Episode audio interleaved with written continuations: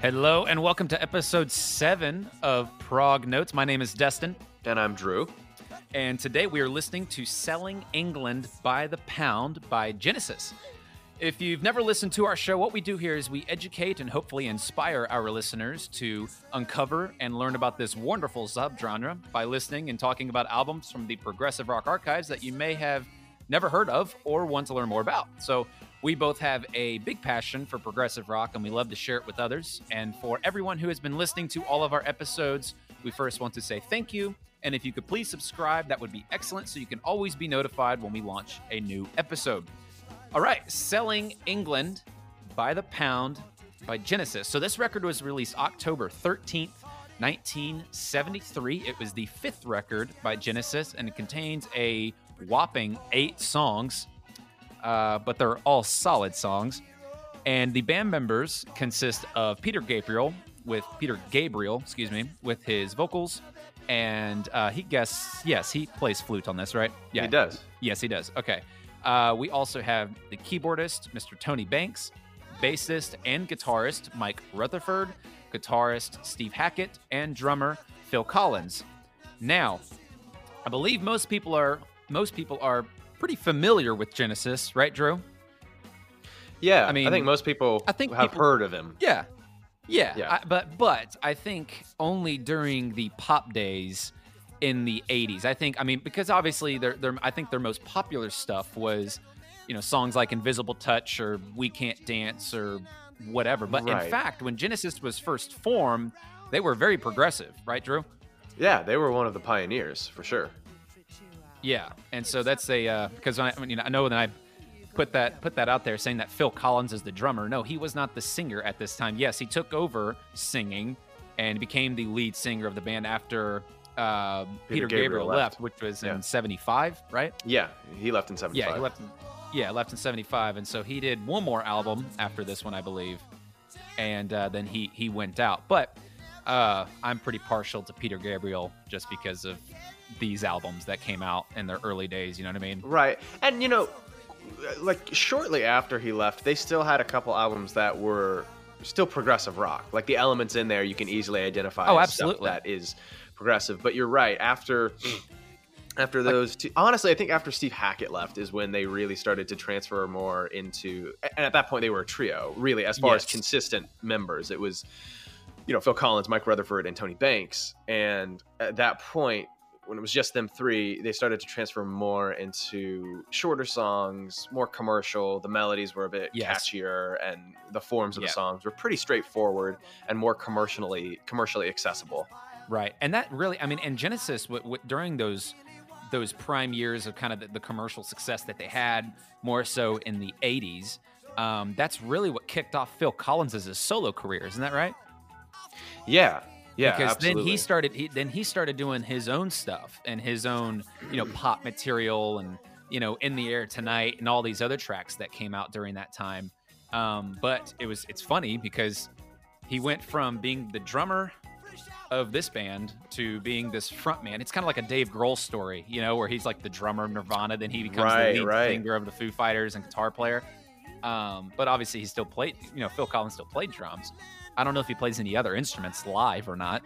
Um, possibly, it's- I'm, I'm not sure, but he way, has a fantastic voice. he does. Yes, Um, he, I mean, but I think it's kind of a shame that people really only know him because of that, because his drumming is phenomenal. Because Yeah. not only was he a great drummer on this, he was in a variety of projects that had very technical drumming. Oh, I mean, he's a phenomenal drummer. You can tell on this record, but you can also tell with bands that were super, um, not just prog rock, but jazz fusion. Is really more of the category you would put to a band like uh, Brand X. yes, in exactly. and he was the original drummer. I think at least the the album that I've heard by them that's unbelievable is uh is Unorthodox Behavior.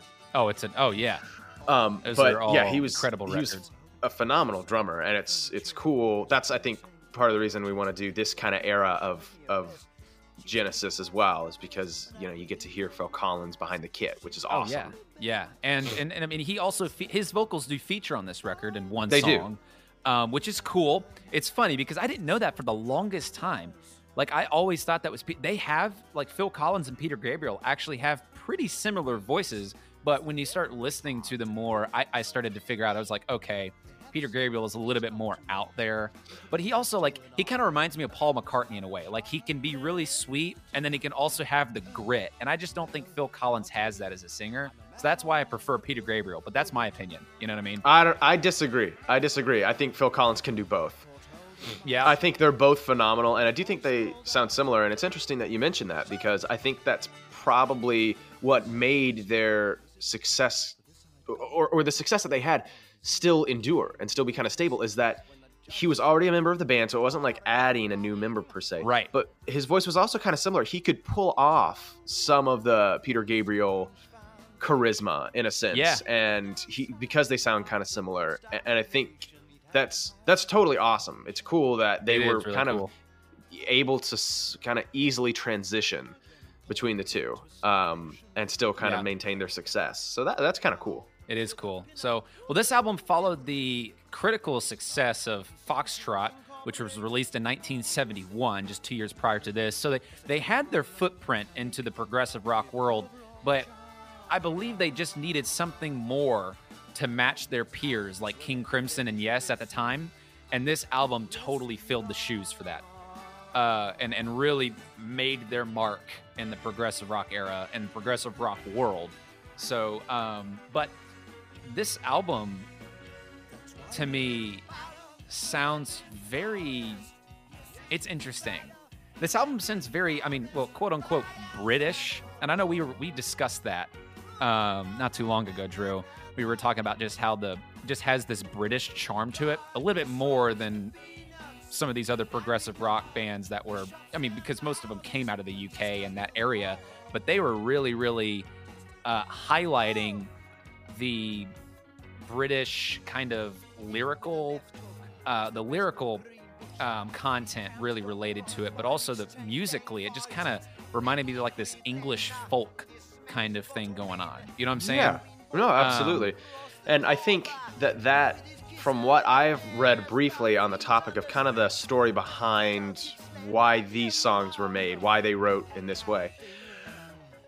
And I haven't dug enough research to speak with very much authority on this, but I think it was in response to some people saying they were getting more popular and they had done a couple of tours in the US and some of the critics were saying your your music is now trying to appeal to an American audience, which I don't really get. Like I don't hear that even in their previous albums. Like it doesn't sound yeah, that doesn't they're- make any sense to me. but apparently, you know, if if what I'm reading is a credible source, um, they're they're saying that this album was actually them kind of responding to that kind of pressure and heat from the press and saying, no, we're still retaining our Englishness, you know, and so that's why a lot of these tracks sound like you say very British. Yeah. But it also has it's really weird, man, because this is such an eccentric album to me, but it's so it's so unique and charming. It is. Like it the is. the lyrics kind of like the way some of the lyrics that Peter Gabriel uses kind of hints to like this medieval kind of Anglo-Saxon thing. You know what I'm talking Yeah. about? I but the absolutely do. Yeah, but the music is really co- because I, I love the organs and the keyboards from uh, from Tony Banks in this, but the music sort of morphs from this nostalgic Charterhouse where obviously that where the band met in a Charterhouse. Um, you know, where it, it kind of goes from this no- nostalgic Charterhouse to this grandiose kind of jazz rock with like the drums and stuff, but it also has kind of this weird Edwardian vibe Yeah. you know, needless to say, though, it is rock, but it, it just never stops being eccentric in a way that's charming, but also just extremely unique. And It's just really cool that they have, like you say, they give this impression of kind of older music and Edwardian feel with stuff like flutes being played by Peter Gabriel. yeah, and the acoustic guitar from Steve Hackett, particularly on tracks like uh, After the Ordeal. That was kind of Hackett's song, you know? right, right. And yep. it kind of has a classical feel to it as uh, as well. And then it's totally juxtaposed with kind of this, you know, like these futuristic, like what we've talked about ever since the beginning on the show. These the Mellotron and these new Yep. synthesizers that were coming out. That was a a staple of progressive rock music. That element Yeah. is almost always included in prog rock. So you know, and, and that's like a sound of quote unquote the future, right? Right. It's this weird, well, synthesized sound. It doesn't sound as natural as woodwinds or stringed instruments Yeah. or anything like that from an older world. So it's cool that they combine both of those in this. And we kind of talked about that with our last episode, um, Days of Future Past, that they kind of blend these two different worlds. And this does that too, but in a way that seems very, like you say, English, kind of English folk.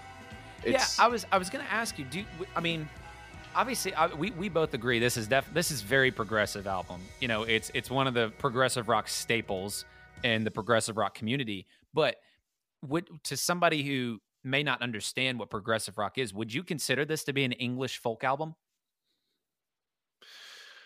Uh,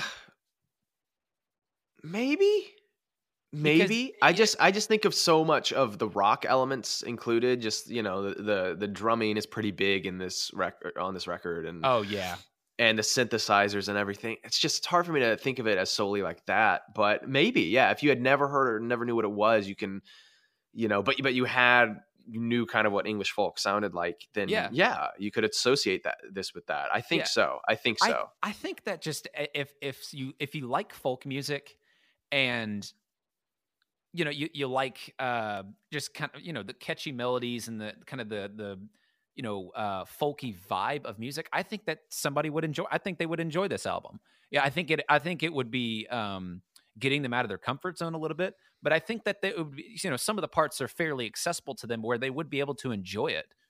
Um which is which is cool to me because you know I, there's not a whole lot of i mean never mind. I guess the other, only other exception to that would be like possibly jethro tull um right. in, in terms of kind of the, the vibes of progressive rock and and what's being used jethro tull is the only thing i can think of but other than that this album really stands out you know from an instance of thinking like okay this is supposed to be progressive rock but it doesn't have the you know super distorted guitars it's not as heavy as something like king crimson or something like rush but it has its own singular vibe. It's really cool. And it it always like gives me it almost like pulls me back in history a little bit. Like whenever i listen to this it just kind of reminds me of this post-war england you know?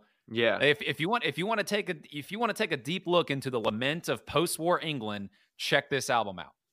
Because the, the, the Which vibe war? of this record you know yeah i don't know. I mean, at, at this point. But it's like the vibe of the record is just a piece of history to me it's super cool to me i love it I love yeah, it. I think that this So- is one of the most unique and creative albums, uh, even within the progressive rock genre. So, I mean, Yeah. yeah. and for me, I'm very partial. I'll go ahead and say this is like in my top three records of, of all Oh, yeah. time. Like, I, I love this record. I'm super partial to it. So, biased is put out there already. Um, bias is put out there bias has been noted bias has been put out there shoot okay so let's let's take a listen to this thing um here's the first track on the album called dancing with a moonlit Knight or the is it the or a with the the yeah that's Yeah. what i thought dancing with the Yeah. moonlit Knight Can you tell me where my country lies? Said the uniform to his true love's eyes. It lies with me, cried the Queen of Maybe. For her merchandise, he traded in his prize. that's such a staple of this record is just as it just right at the very beginning of the album is just the a cappella singular vocal of peter gabriel Well, yeah, and this, and you'll hear as it continues. It's just incredible how they build dynamics in this record. Oh, because they do it a couple of times where it will start out kind of soft. Even their hit, "I Know What I Like" (parentheses in your wardrobe). Um, even with that, they start out kind of s- soft, you know, and then it builds and then it gets really big. Because later in this song, this song gets really big later. Um, right Dancing with the Moonlit Knight. Um, but yeah, it's just a very dynamic uh, album, and they they played that wonderfully. They composed it wonderfully to kind of to build it into something significant. Yeah, it's it's mus- musically this this song is one of my favorites. Um, I would probably put it in the uh, out of the eight songs in the top three, just compositionally when it comes to the music of of the song because there's so many great parts. Steve Hackett, this this album for him was amazing. the parts that he wrote because he's not a very um, he's not the kind of guy that you would expect to you know walk up to the front of the stage and just shred a 75 million note solo you know what i mean Yeah, he yeah. play, he plays the guitar like an instrument which is what i love about him the most is uh, you know is, is the playing is phenomenal the writing is phenomenal but he really shined on this record i think more than He's any just of the so other genuine. albums. he is He's just such a genuine writer and player, and you can hear that uh, e- even on this record. And I think historically, at this point, he still felt kind of uh, overshadowed by some of the other band members, if I'm not mistaken. I think he didn't feel his voice was really being contributed or, or, heard that Yeah. much, rather. And um, but you know, I I see some amazing guitar compositions on this record. Oh, some yeah. of my favorites. Well, he he per, like on in in the entire record. I mean, he's perfected the use of tapping technique and sweep picking, which were technique techniques that were they would not become widely popular until about a decade later. You Yeah, he very he experimental yeah, very- and he he- yeah, he- really got it out there, um, and, and did some stuff that was super creative, and, and incredibly even- incredibly yeah. catchy as too, incredibly catchy. even well. what you're hearing right now like you know in the background that's that's the guitar and he's he's doing some cool stuff with it it's, awesome It's it's great. So this this song lyrically, um, I started diving into the, kind of the lyrical content of the record because because it, it sounds very historical to me. I wanted to know what was going on lyrically in the album, and it I started finding like certain things that were very. I mean, it's all quite uh, British related. You know, like like we were saying, kind of like a reflection of of Britain, but it's appreciably less, I believe, bombastic bombastic than like the lyrical hyperbole from someone like you know Roger Waters from Pink Floyd. You know, but I think it, it it's but it pre- presents this vision of England that's very subtle, but I think quite poignant. Um, but I mean, there's all kinds of stuff that's thrown throughout the throughout the record. I mean, there's in the lyrics, especially at least for this song, like there's like the advent of like a you know the supermarket. Um, there's also like some Edward Elgar hints in there, which is a um, composer, you uh, British composer, uh, like the story of the Holy Grail. Um, and there's much more if you just take a listen just to the opening track. Oh, one of my favorites is Wimpy, the UK fast food chain. You know, uh, there's this Huh. there's this contrast of um, I guess you'd say history and change. yeah this this this you know, it's like this entire record at least the spec- specific wow specifically the stuff that gabriel wrote the lyrics for it's very it alludes to a lot of different things Yeah. in english history Yes. it alludes to a lot of that and it's you know this the lyrics aren't very ambiguous you know you, you can interpret them in a different way but they're Yeah. specific references to things that were you know iconic to england that Yeah. were attached to english history and culture Exactly, exactly. and so I think it. I mean, when I was listening to, I mean, obviously, there's a couple of things that I just did not pick up on. You know, no listening to it. i still don't Yeah, and I'm, you know, yeah, and I, I'm I not still English. don't either. Yeah, I still, I still don't either. But you know, looking into, looking deeper into the lyrics and kind of doing some research and history on it, you can find some things that are like, oh, this is interesting, and, and it's almost like a history lesson, finding finding this Yeah. stuff with the UK. And um, there's just this contrast of history and change, and especially in the song, but I think it also happens throughout the entire album specifically. At, you know, so uh, like you were saying, kind of alluding to this uh, this whole. Gosh, this section's ridiculous right here. it's so great I'm gonna play this.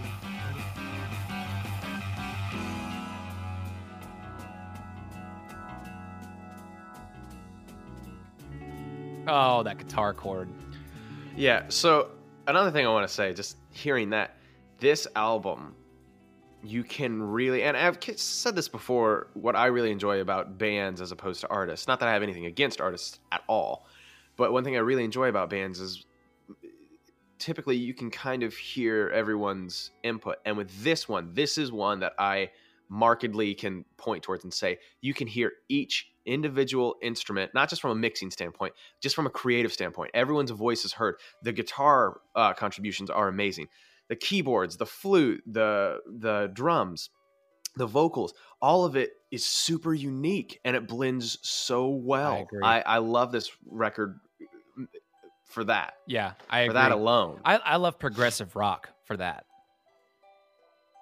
Right. You know, as I as think there are some progressive rock bands though that you can look to and you say, okay, you really listen to that band for this. Like, don't get me wrong. True. Yeah. You don't get me wrong. I that. don't believe this. I don't believe this, but I know a lot of people are like, "Oh, Rush, Neil Peart," right? They'll im- immediately look just to his drumming, or I don't know. I, I can even think of some bands like a, a modern band like uh, like Chon. It's like, look, I'm really listening for the guitars. Yep. You know what I'm saying? Yeah. Or I'm really listening for this vocalist or for this instrument particularly or whatever. Yeah.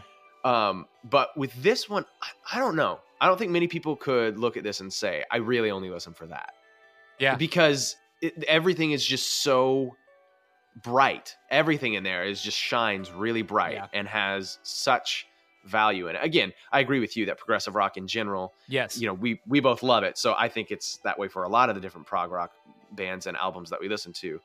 But this one is just very I don't know, stands out to me. Yeah, it's it's something that, and, and I I completely agree with you. And specifically for this album, it's one of those things where you listen to it, and imagine like sitting in a circle, or sitting sitting in the, in the middle of a circle, and around the circle are members of the band, and the album just pulls you, and and and cha- and turns your attention towards every single instrument and the vocals, of course, multiple times throughout every song. I feel like Yeah. you know it's, it's Yeah, one of there are these so many- like, like, my uh, attention so goes many- here then my attention goes here then it turns to this then it turns to this it's like Yeah. it keeps it instru- it keeps Exactly. it interesting and that's what i love about this one Yeah. specifically especially with just the way that these guys write especially on this Yeah. album also well, because they did- well so go ahead But they did exactly what you said. You say picture being in the middle of a circle. That's kind of what they did. They were in a room, and it and mm-hmm. it wasn't in a home. It's not like they did this in the studio.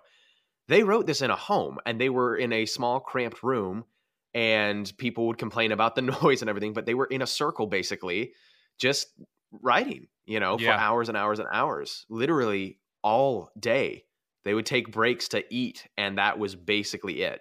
Yeah So yeah, True and you can you can kind of hear that on this record. It's it's phenomenal. It's awesome. let's go to the, let's go to the second track here, which is the uh, halfway commercial success. I know what I like in parentheses in your wardrobe. So let's take a listen to this little guy, and we'll talk a little bit about this song too. Hi, this is an ad, but it's okay. It's just an ad for Prognotes, and you like Prognotes because, well, you know, you're listening to it. I'm Destin, and I'm here to tell you about our Patreon. You can get some awesome benefits if you join, and you'll be helping me and Drew continue to provide you with great episodes and also extra content. Hey, Back to the No, no, no, no. What? Don't. No, no. Okay. Give him the link the what? The link to Patreon. Oh, yeah. Patreon.com slash prognotes. Back to the show.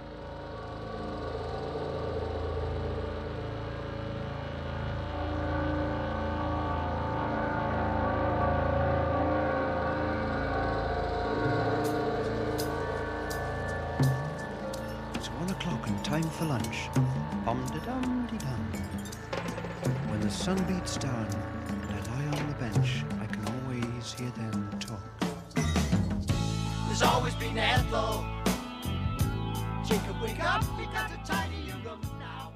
Even just the intro of that, you know, just just with Peter Gabriel talking, Yeah, just and screams like, you know, kind of. It's just this. it's like he's telling a know. story. Yeah, It's like he's kinda- narrating. It's like he's narrating something. Yeah, yeah. It's it's Yeah, and, and I I love. I will say when I think of. I, I'm not exaggerating. When I think of charisma in a person's voice, in a singer's voice, I always look to Peter Gabriel. Oh, Always. yeah, I Uh, agree. something I, I love that I look for in bands that I really enjoy is does the vocalist have character? Not just are they good, because there are, you know, millions of good singers exactly. have really nice, fine voices, and, and respect to them. But I really, personally, am drawn towards someone who has not only a good voice and is on pitch, but has character to their voice Absolutely. and charisma. And when I think of character and charisma in a voice, I always think of Peter Gabriel. And this record just pops into my mind. I just start hearing this song. Yeah. yeah, he does. He, he yeah. Uh, It's like, how do you write this stuff? Oh, I love that little. I know. dun, dun, dun. I love that. yeah, it's so good. it's awesome. Um, So yeah, this, was, I think, the first real effort, not effort even. Okay, let me strike that. Um, Striking. this was the first. Sorry. Yeah. this was the first song that I think was, like you said, a commercial success for them. Uh, because before, even the short songs that they wrote, which were few and far between, Uh-huh. uh, yep.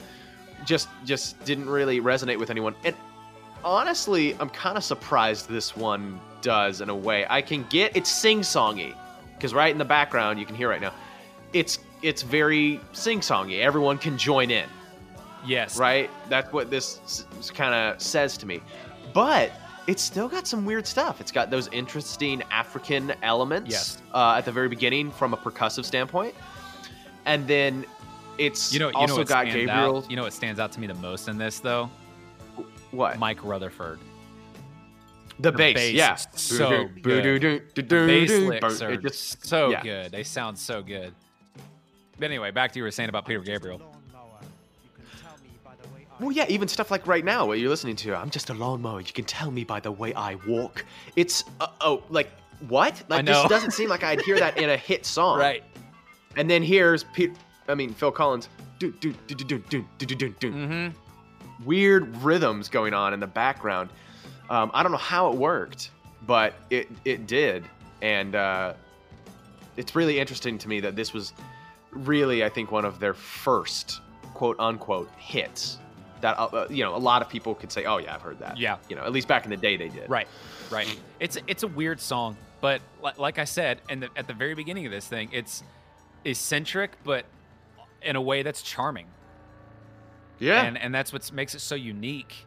You know, and lyrically, it's it, lyrically. I actually took a, a, a kind of a dip into the lyrics of the song, and there's this big suggestion here of like transvestism here, like this fascination of English middle class dressing up in women's clothing, like like Monty Python or something.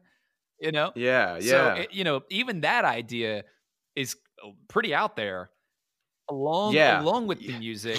But I, I mean, I don't know, man. It's just it's it's weird, eccentric, but charming and unique. Yeah. And and it's catchy at the same time. It's catchy. You know, the the, the track is easy to sing along to, and it keeps Right. it interesting. The, musically, there it's not boring. And I think that's actually is that one of the one of the shorter tracks on the song or on the album. Excuse me. oh, absolutely. I think the only thing that's shorter is uh, "More Fool Me," maybe. Yeah.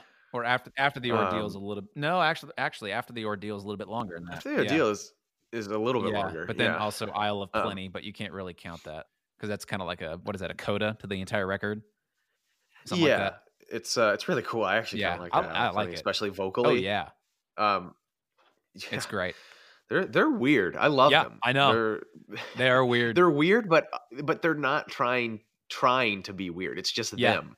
And something that that Phil Collins said uh, that I heard in an interview with him is, you know, he's talking about uh, when they were starting out, they weren't trying to be a prog rock band, right. um, which is interesting because he said he said with bands like King Crimson and Yes, they were trying for that. Exactly, They wanted yes. to do that. They knew a direction they were going to. For Genesis, we didn't say let's be a prog rock band. Right.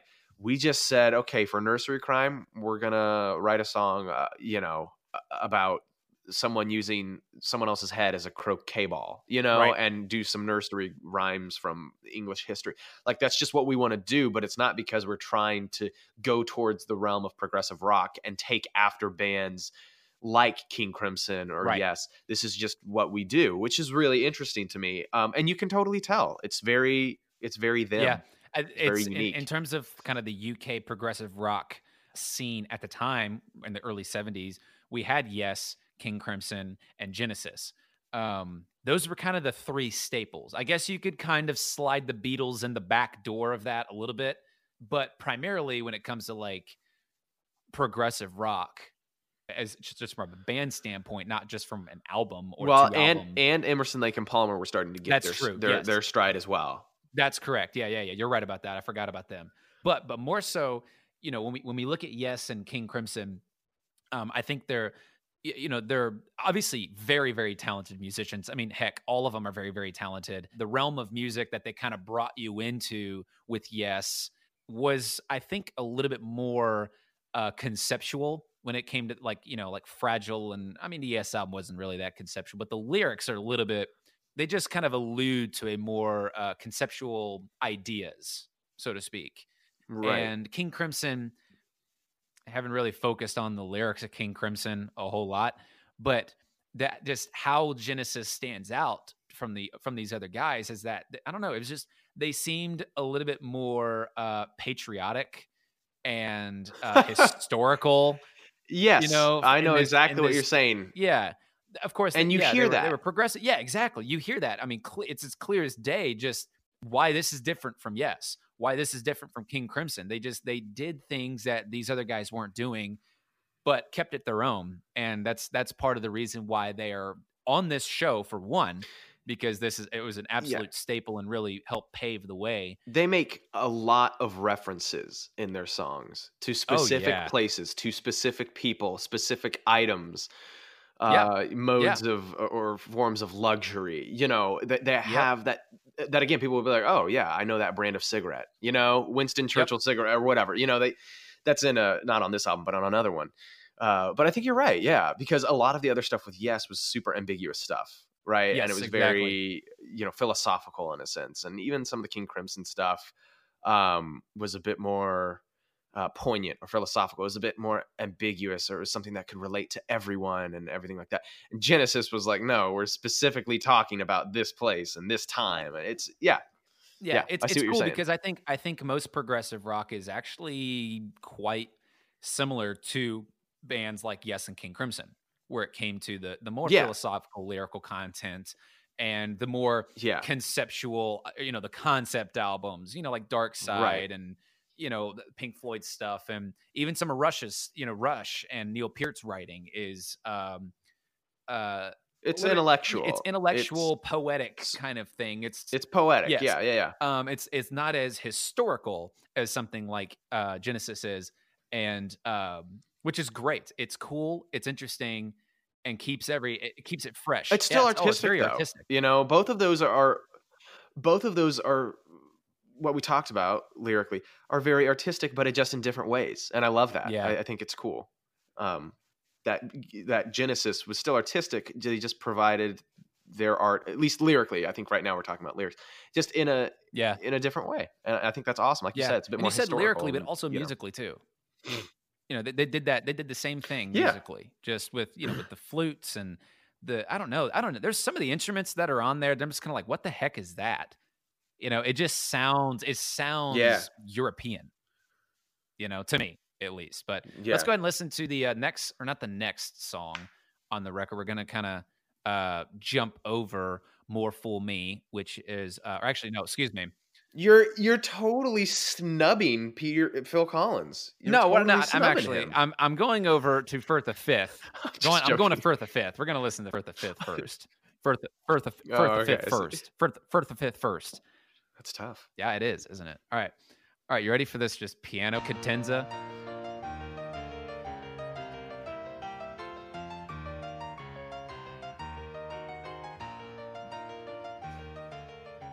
Cracks me up every time I listen to that. I just imagine like some like just like Tony Banks just getting really, really mad at the piano and then just playing that. Like I, I, can just see him in like a tux, like on like a stage with a huge grand piano. This is like a this is a concert or recital just for his piano playing. And it's like Could you imagine? Could you imagine just him like sitting in the studio? He's just like, oh, he's got this like massive frown, like a sweat, like his hair's like coming over his over his uh, forehead. And his, his sweat's come down his face. His hands are real red, and he's just like a big old frown, just just smashing the piano with this. but it's so not that kind of music. like I don't know why you envision that because this music Oh, is just- not super it's just funny aggressive. to me. It's not. It's not. But it's just. It's just so like. It's like, what are you doing? Like, where's this going? It sounds awesome. It's a great. It's great little and it, it sounds very classical. Um, Yes. just that that composition sounds very classical and again we've referenced this before that's kind of a thing of, of prog rock that's an element that is fairly common is that a lot of these bands Definitely. took inspiration from classical compositions Yeah. Um, and I don't know which one he took inspiration from, or if he even claims to have taken inspiration from a classical piece of work at all. But that's what I hear when I listen to Yeah. this, and I think a lot of people do as well. Yeah. He was probably, I, I, don't know this for sure, but if I had to take a guess, he was classically trained as a piano player or a yeah, pianist. I need to. I need to Um, look into that. I'd have to look into that too. I don't know but they were all they him. were all raised in a in well at least okay so they very first formed with gabriel and banks that was the first Right. kind of friendship that would later form the band um, and they were both in a private christian boy academy yeah. and you can tell and you can tell with the organs too right it sounds kind Yep. of like a hymnal right like an old english hymn is being played so anyways you, you hear that on here and I, I think that's great so yeah. It's awesome. and a common This thread song- between prog rock yeah. Yes. Oh, absolutely. This this song has one of my favorite instrumental sections throughout the record. I love dancing with the Moonlit Knight, but this song just has some incredible piano work with the drums. The drums on this on this song, I think, are the best um, on the record from a from a performance standpoint of Phil Collins. really just- Yeah. It's Yes. so good. It's so good. Well, but it's, it's it's interesting because it's just the whole. I mean, well, never mind. The whole album is very pleasing rhythmically, but specifically this song, it's weird how he kind of just blankets the music. You know, it's not like this doom ka kind of thing. It's not this poundingness. You know, it's it's a lot more kind of just a blanket statement on the music. Kind of flows on top of it a little bit, which is super cool to me and extremely unique and fits the music so well. Right. And this this is a long song that has a section, a- fairly long section. I, it feels like to me, of guitar actually. So we've got flute here, but later on there's a very Hackett section where it's kind of this droning guitar, and I think of this as almost it's not, but th- that's just super iconic to me. I feel like that's a, a long section for Hackett to be highlighted, and then with Cinema Show, which is one of the second to last song on the record. I feel like Yeah. it's Tony Banks' time to do his solo in a long song with a long section in the song dedicated to that. But Mhm. I don't know. That's just how I see it. It's like, okay, this is Hackett's song in this in the middle here, this big long guitar solo section, and then here's here's Banks' song, which is not true. I don't think that's how it was written or, or anything like that. But that's just how I hear it. Yeah. Yeah. Do you, do you detect any, you know, clear or possible clear purpose in the way the album is structured? Um, Because I, I I don't necessarily, but I wanted to know if you if you've picked up on anything, just how the you know the tracks are listed or how the album flows. If you've picked up on anything. No, not off the top of my head. Um, it's cool that they kind of have a long song, then a short, then a long, then a short, then a long, then a short, then a long, then a short. That's how Yeah. it's been. Um, I'm pretty sure they wanted to avoid writing another big epic, even though I had heard at least Dancing with the Moonlit Knight was originally supposed to be like a 20 minute piece. And then they were like, we've already done that with the last record with a song called Supper's Ready that was Right. like over 22, 23 minutes long.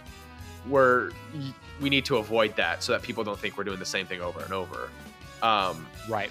but you know they have two songs on there that are over 10 minutes over 11 minutes and then you know two others that are over eight minutes Yeah. so you know But music, but musically or lyrically, you don't really see any kind of structure to the, or any or a purpose to the structure. um no Yeah.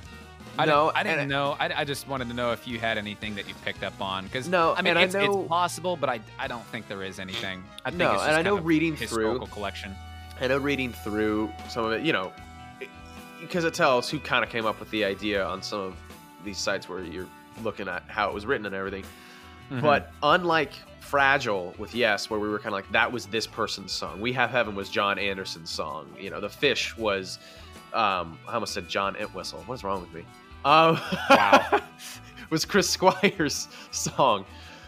But this may have had someone who originally was like, here's my ditty, and they may have been more credited with others. But like we said earlier, like right now, it's Steve Hackett is shining, and just a second ago, the flute with Peter Gabriel was totally shining, and before that, it was it was you know um, uh, Tony Banks on piano. Mhm. So I don't really see any of these songs as someone's song. Maybe "More Fool Me" as Phil Collins' song, right? Maybe that Right. because his vocals are are very prominent, and the rest of the instruments aren't as significant as his vocals in that song, Right. You know, and the Yeah. guitar. But it's definitely the most uh, the most the most direct song I think on the album. right, Or yes, straight straightforward song on the record. right, from one person to the audience, yeah. Right. But everything else, see, this is what I was talking about earlier, by the way. Mm-hmm. this long droning guitar solo is just so iconic for this song to me. I um It's very memorable. It that is. melody. That melody's super memorable. and like you said, it's not it's Steve Hackett's not the guy to come out and shred, right? This is just very Yeah. soulful. This is just him, you know, and, and it's it's it's simpler, but it's also very beautiful, very artistic, and just I love the way Hackett writes. Um, Yeah. Yeah. I got a chance he, to see he him. He gives. Oh, did you really? I did in 2017, and it was kind of his. Um, he was promoting a new album he had done, which I, I hadn't heard, but he also the second set was all Genesis stuff that he had done, um, and I think it was also kind of a callback to the 40th.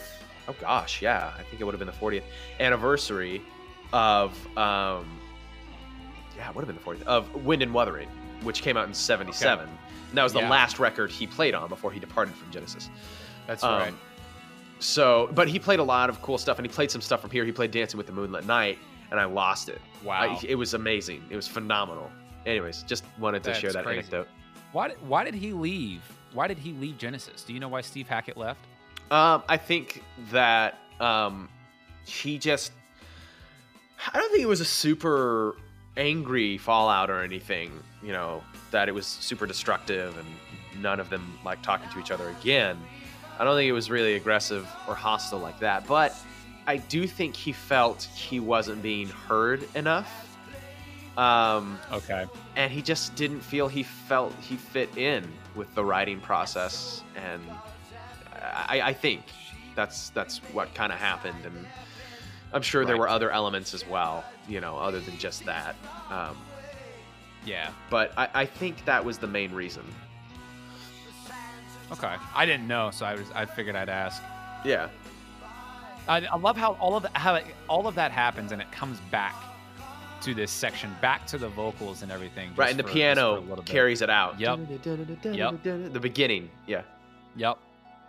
again they do a great job with dynamics and just writing it's great to come back to Yeah. that little refrain at the end after this huge Some- big epic like it's super emotional that's an emotional solo and it just takes you on a ride and then it just brings you right back to the beginning and you're like Yeah. oh i forgot where i was Yeah. Something I that I think they do really really well. Oh, you do it again Whoops. I don't. Yeah. I don't two think we can do that. Round two. Um, I, I something that I think uh, gets a lot of flack. Not really flack, but just kind of has a. Uh, uh, it's just not not as appealing to people. Is that sometimes we, when we see that progressive rock, a lot of songs are in uh, sections, and it's like Yes. this section, this section, then it goes to this section, then it goes to this section, then comes back to this one, and then goes to this one, blah blah blah, and which to some people I think kind of um kind of they, they kind of look at it as being multiple songs. It's like why is this still the same song? You know, or you know what I'm talking about? Like yeah i do i just listen- love the way yeah. you said that why is this like, still the, is this same the same song, You know, but it's just but something that I think I know. I think uh, something that Genesis did really really well though is they. I mean, there's there's a clear line of like yes, there's this, and then there's then it goes to this, then it goes to this kind of section, but it doesn't feel like it's flipping on you. You know what I mean? Going going to this, like it's pretty flipping over- smooth the yeah, it- transitions the yeah yeah, the, the transitions are really smooth. And something I wanted to say about that as well is that it's kind of like in, in Supper's Ready, you know that which which was a song off of their previous album Foxtrot, which was the album right before this one in 71. The last song on the album is a song called Supper's Ready. And it's like what 23, 26 minutes. Yeah, I Something think like that? it's 23, a little over 23? 23, I think. Yeah, it's long, just needless to say. But the it was one of those things where it wasn't like 2112 from an epics perspective. Like 2112 by Rush clearly has a section this, section this, then it goes to section 3, then it goes to discovery, then it goes to Right, right, right. then oracle blah blah blah blah, right? But like Supper's Ready was really it, it just it was smooth. You know what I mean? yeah, absolutely. And- By and the way, yeah, what's up? Real quick, not to be that guy, but for any listeners, it was actually 1972, not 71. What was? Uh, Foxtrot. Oh, it was 72? Oh, yeah, it was bad. 72. No, no, no, it's all bad, I good. I don't want to be that guy, but just for the listeners so they know. It was a year later. It was. Um, But anyway. but no, I know what you're saying. It, it, it- they have really smooth transit. Well, they kind of do, um, for the most part, absolutely. But even with stuff like Supper's Ready, there were parts where it's like it's super silent, and then suddenly you can tell it's the next section because like a whistle blows, Right, And, You know, like Yeah. but but yeah, it just seems. I know exactly what you're saying. It seems less cut up. Yes. Like exactly. end of chapter one, like you Exactly. don't feel that Now we're with going on to Genesis this. records with yeah, songs. It's, yeah, It's it feels very uh fluid. It just smooth, fluid. The the uh instrumentation keeps everything in- interesting throughout the entire song, not just here's this, all right, we're gonna have a pause, then go to the next section, then we're gonna have a pause, that kind of thing. right. Kind of you like know. Dark Side of the Moon, how that's so fluid and seamless. Yes, you know? exactly. It's very seamless, always interesting, keeps your attention. It's great. So it's a good great. time. God bless. That's something else. So the, the what we kicked the album off was a song called "Battle of Epping Forest," uh, which was the longest song in the album, uh, clocking in at 11:46. That's 11 minutes and 46 seconds, not the time 11:46. Either way, I didn't even describe if it was going to be AM or PM, so you shouldn't have made that assumption anyway. whoa, But whoa, whoa! I know, Whoa. I don't know what that was, but that was amazing um clock clocking in at 11 11 minutes and 46 seconds and uh which i wish we can go back and listen to that again because it's um that song to me i know you said that i know what i like has the most but that song to me has the most character from peter gabriel's voice in my opinion yes, no, I I agree.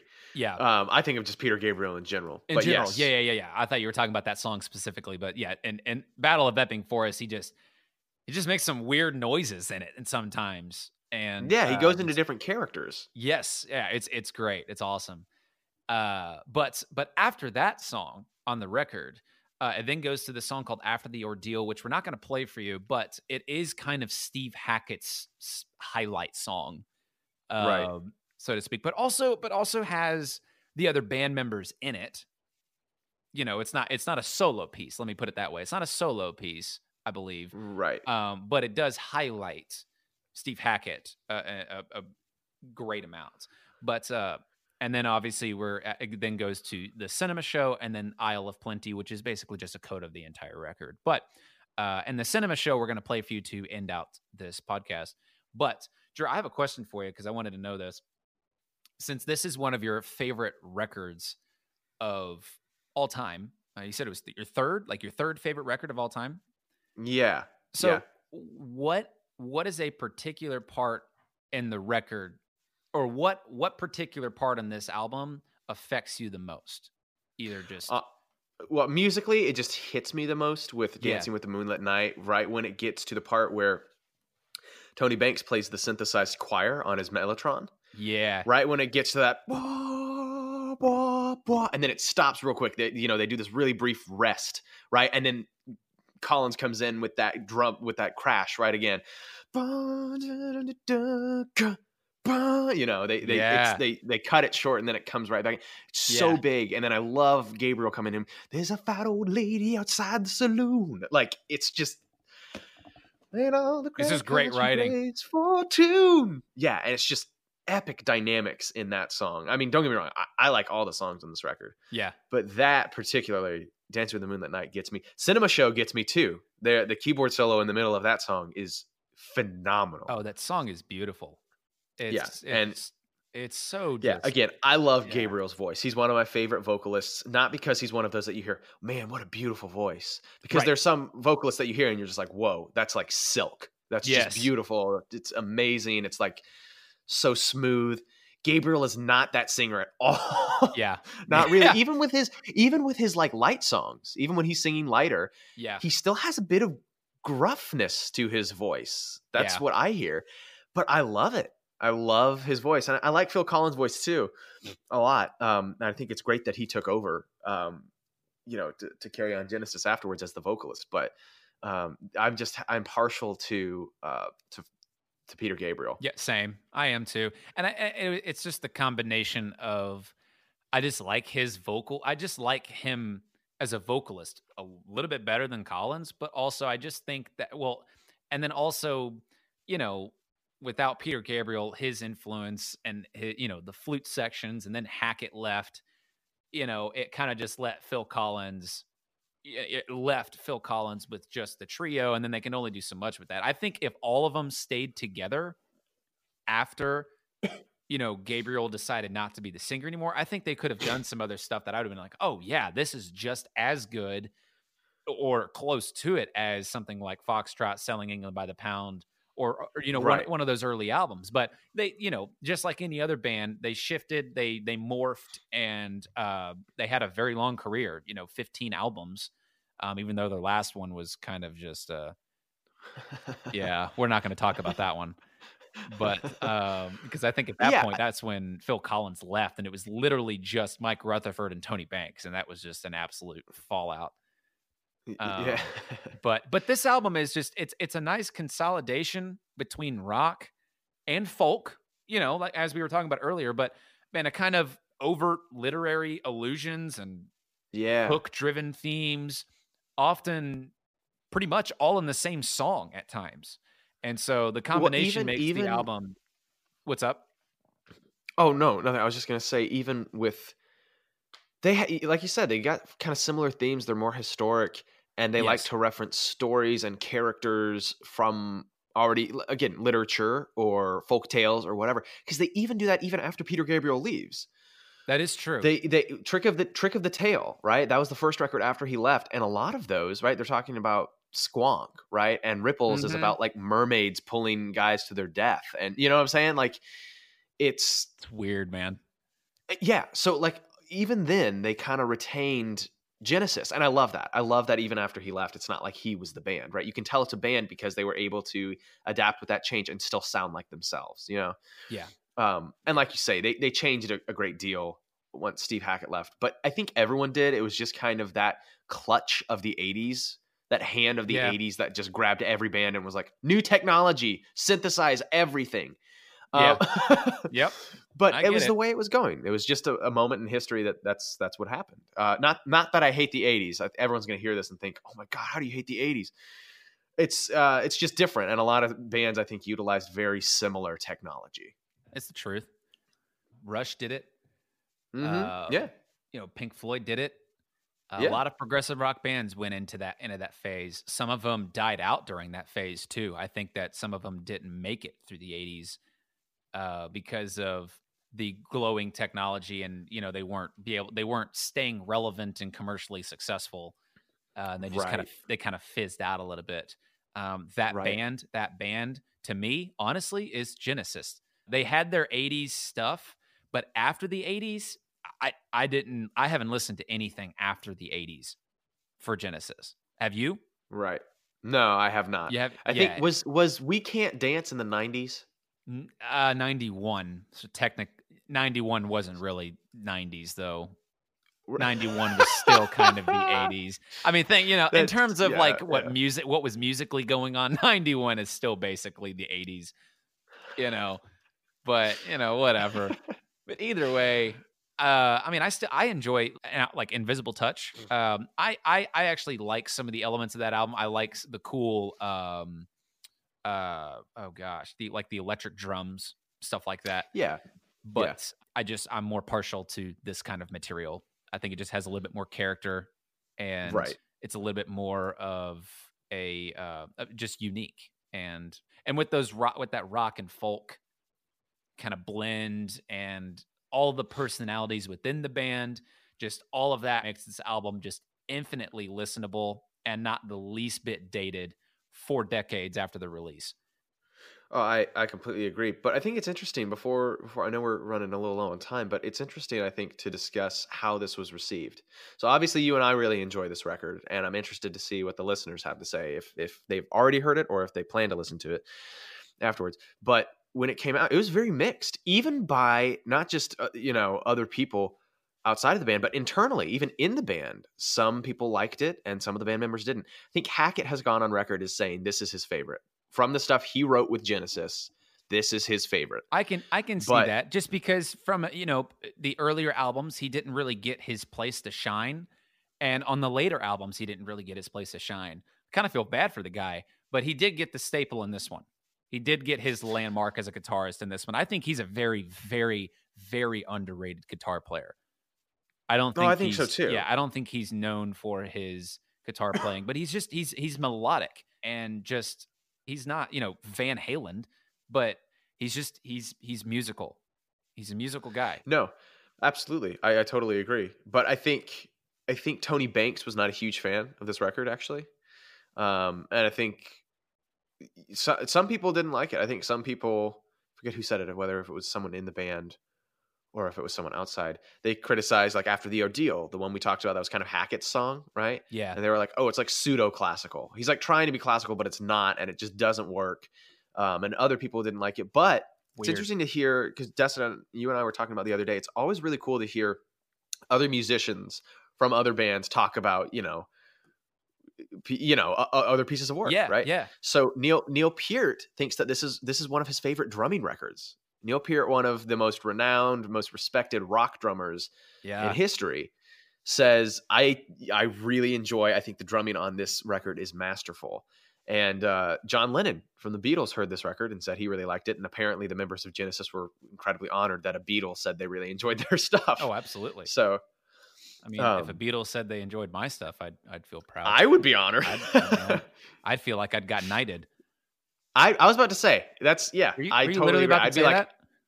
uh, no i was about to say i can check that box and i can die now you know what i'm saying Wow. like it's okay if i die because a beatle says that my mu- Wow. that might be taking it too far. But seriously, that's a tremendous honor to have for me, an idol like the Beatles say, "Hey, you produce some good stuff, some good quality content. It, it has value." You know, That's right. um, obviously, I don't think that art is art if the right people, quote unquote, say it's art, but it's still an honor and it means a lot. What? What? It's just the biggest like rabbit trail that we could have taken right at the very end of this thing. I love it. though. That's true. Hey, talk about Genesis, and now we're talking about how Drew's gonna die. How Drew's He's gonna only die. gonna because he's die. gonna hear about a beetle or hear. He's only gonna die happy if he hears from a beetle that his music's good.